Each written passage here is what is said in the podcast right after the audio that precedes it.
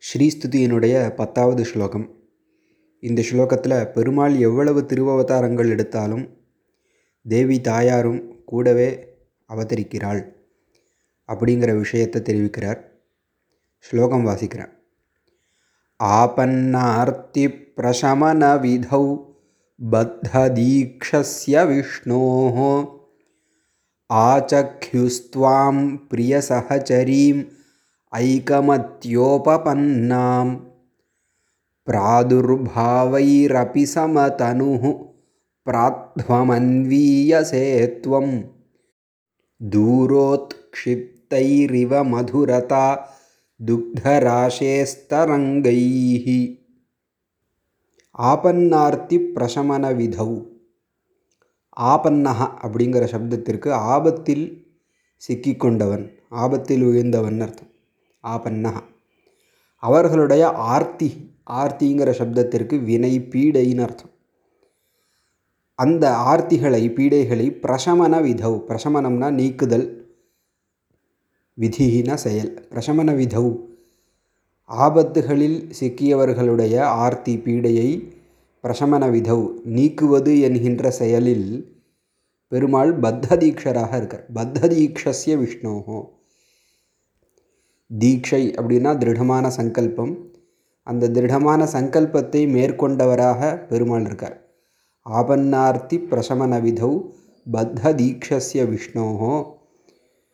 அப்படிப்பட்ட பெருமாளுடைய பிரிய சகச்சரியும் சஹச்சரி அப்படிங்கிற சப்தத்திற்கு literal translation the one who moves along with இந்த இடத்துல மனைவின்னு அர்த்தம். தர்மங்களை சேர்ந்து நடத்துவதால் பிரிய சகச்சரியும் மனைவியான தாங்களை ஐகமத்தியோபபன்னாம் ஆச்சக்யு ஐகமத்தியம் அப்படின்னா ஒருமித்த மனதுள்ளவர். அதாவது கருத்து வேறுபாடின்றி ஒற்றுமையான கருத்தை உடையவளாக ஆச்சக்யுகு துவாம் ஆச்சக்யுகு துவாம் உன்னை சொல்லுகிறார்கள். தாயாரை பார்த்து சொல்கிறார் பெருமாள் கஷ்டப்பட்டவர்களை கஷ்டப்படுபவர்களை காப்பாற்றுவதுங்கிற தீட்சையை கொண்டிருக்கார். அப்படிப்பட்ட பெருமாளுடைய மனைவியான உன்னை பெருமாளுக்கு ஒத்த மனதை கொண்டவளாக சொல்கிறார்கள்.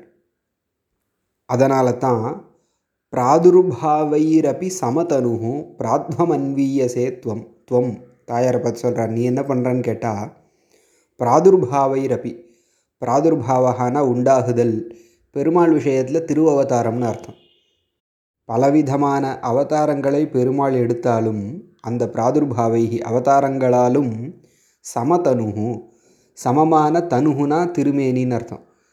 பெருமாளுக்கு ஏற்ற திருமேனியை கொண்டு எப்படி ராமனாக பெருமாள் அவதரிக்கும் பொழுது சீதையாக தாயார் அவதரிக்கிறார். கண்ணனாக பெருமாள் அவதரித்தா ருக்மிணியாக தாயார் அவதரிக்கிறார். இப்படி ஒவ்வொரு அவதாரங்களிலும் சமதனுகு சமமான திருமேனி கொண்டவளாக பிராத்வம் அன்வீயசேத்வம் பிராத்வம் ஒத்துப்போகும் தன்மையுடன் அன்வீயசே சேர்ந்து வருகிறீர்கள். துவம். தாங்கள் பெருமாள் எந்த அளவுக்கு அவதாரம் எடுத்தாலும் ஒத்துப்போகும் தன்மையோடு சேர்ந்தே வருகிறீர்கள். இது எதை மாதிரி இருக்குது தூரோக்ஷிப்தைரிவ மதுரதா துக்தராசே ஸ்தரங்கைஹி துக்தராசினா திருப்பார்க்கடல். துக்தம்னா பால் ராசிகினா சமூகம். திருப்பார்க்கடல் அந்த திருப்பார்க்கடல்லேருந்து அலை. என்ன ஆகிறது?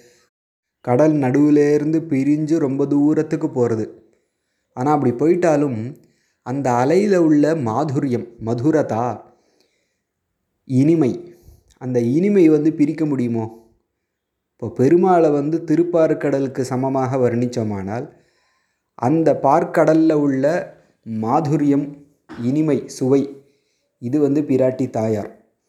அப்போது கடல் அலை தூரோத்க்ஷிப்தமாக இருந்தாலும் தொலைவுக்கு வீசி எறியப்பட்டாலும் அதனுடைய மதுரதா எப்படி பிரிவதில்லையோ அதை மாதிரி தாயார் பெருமாளை விட்டு பிரிவதே இல்லை. அதனால தான் வேதத்தில் அனபகமான்னு சொல்லுவாள் தாயாருடைய பேர் பிரிவதே இல்லைங்கிற அர்த்தத்தில்.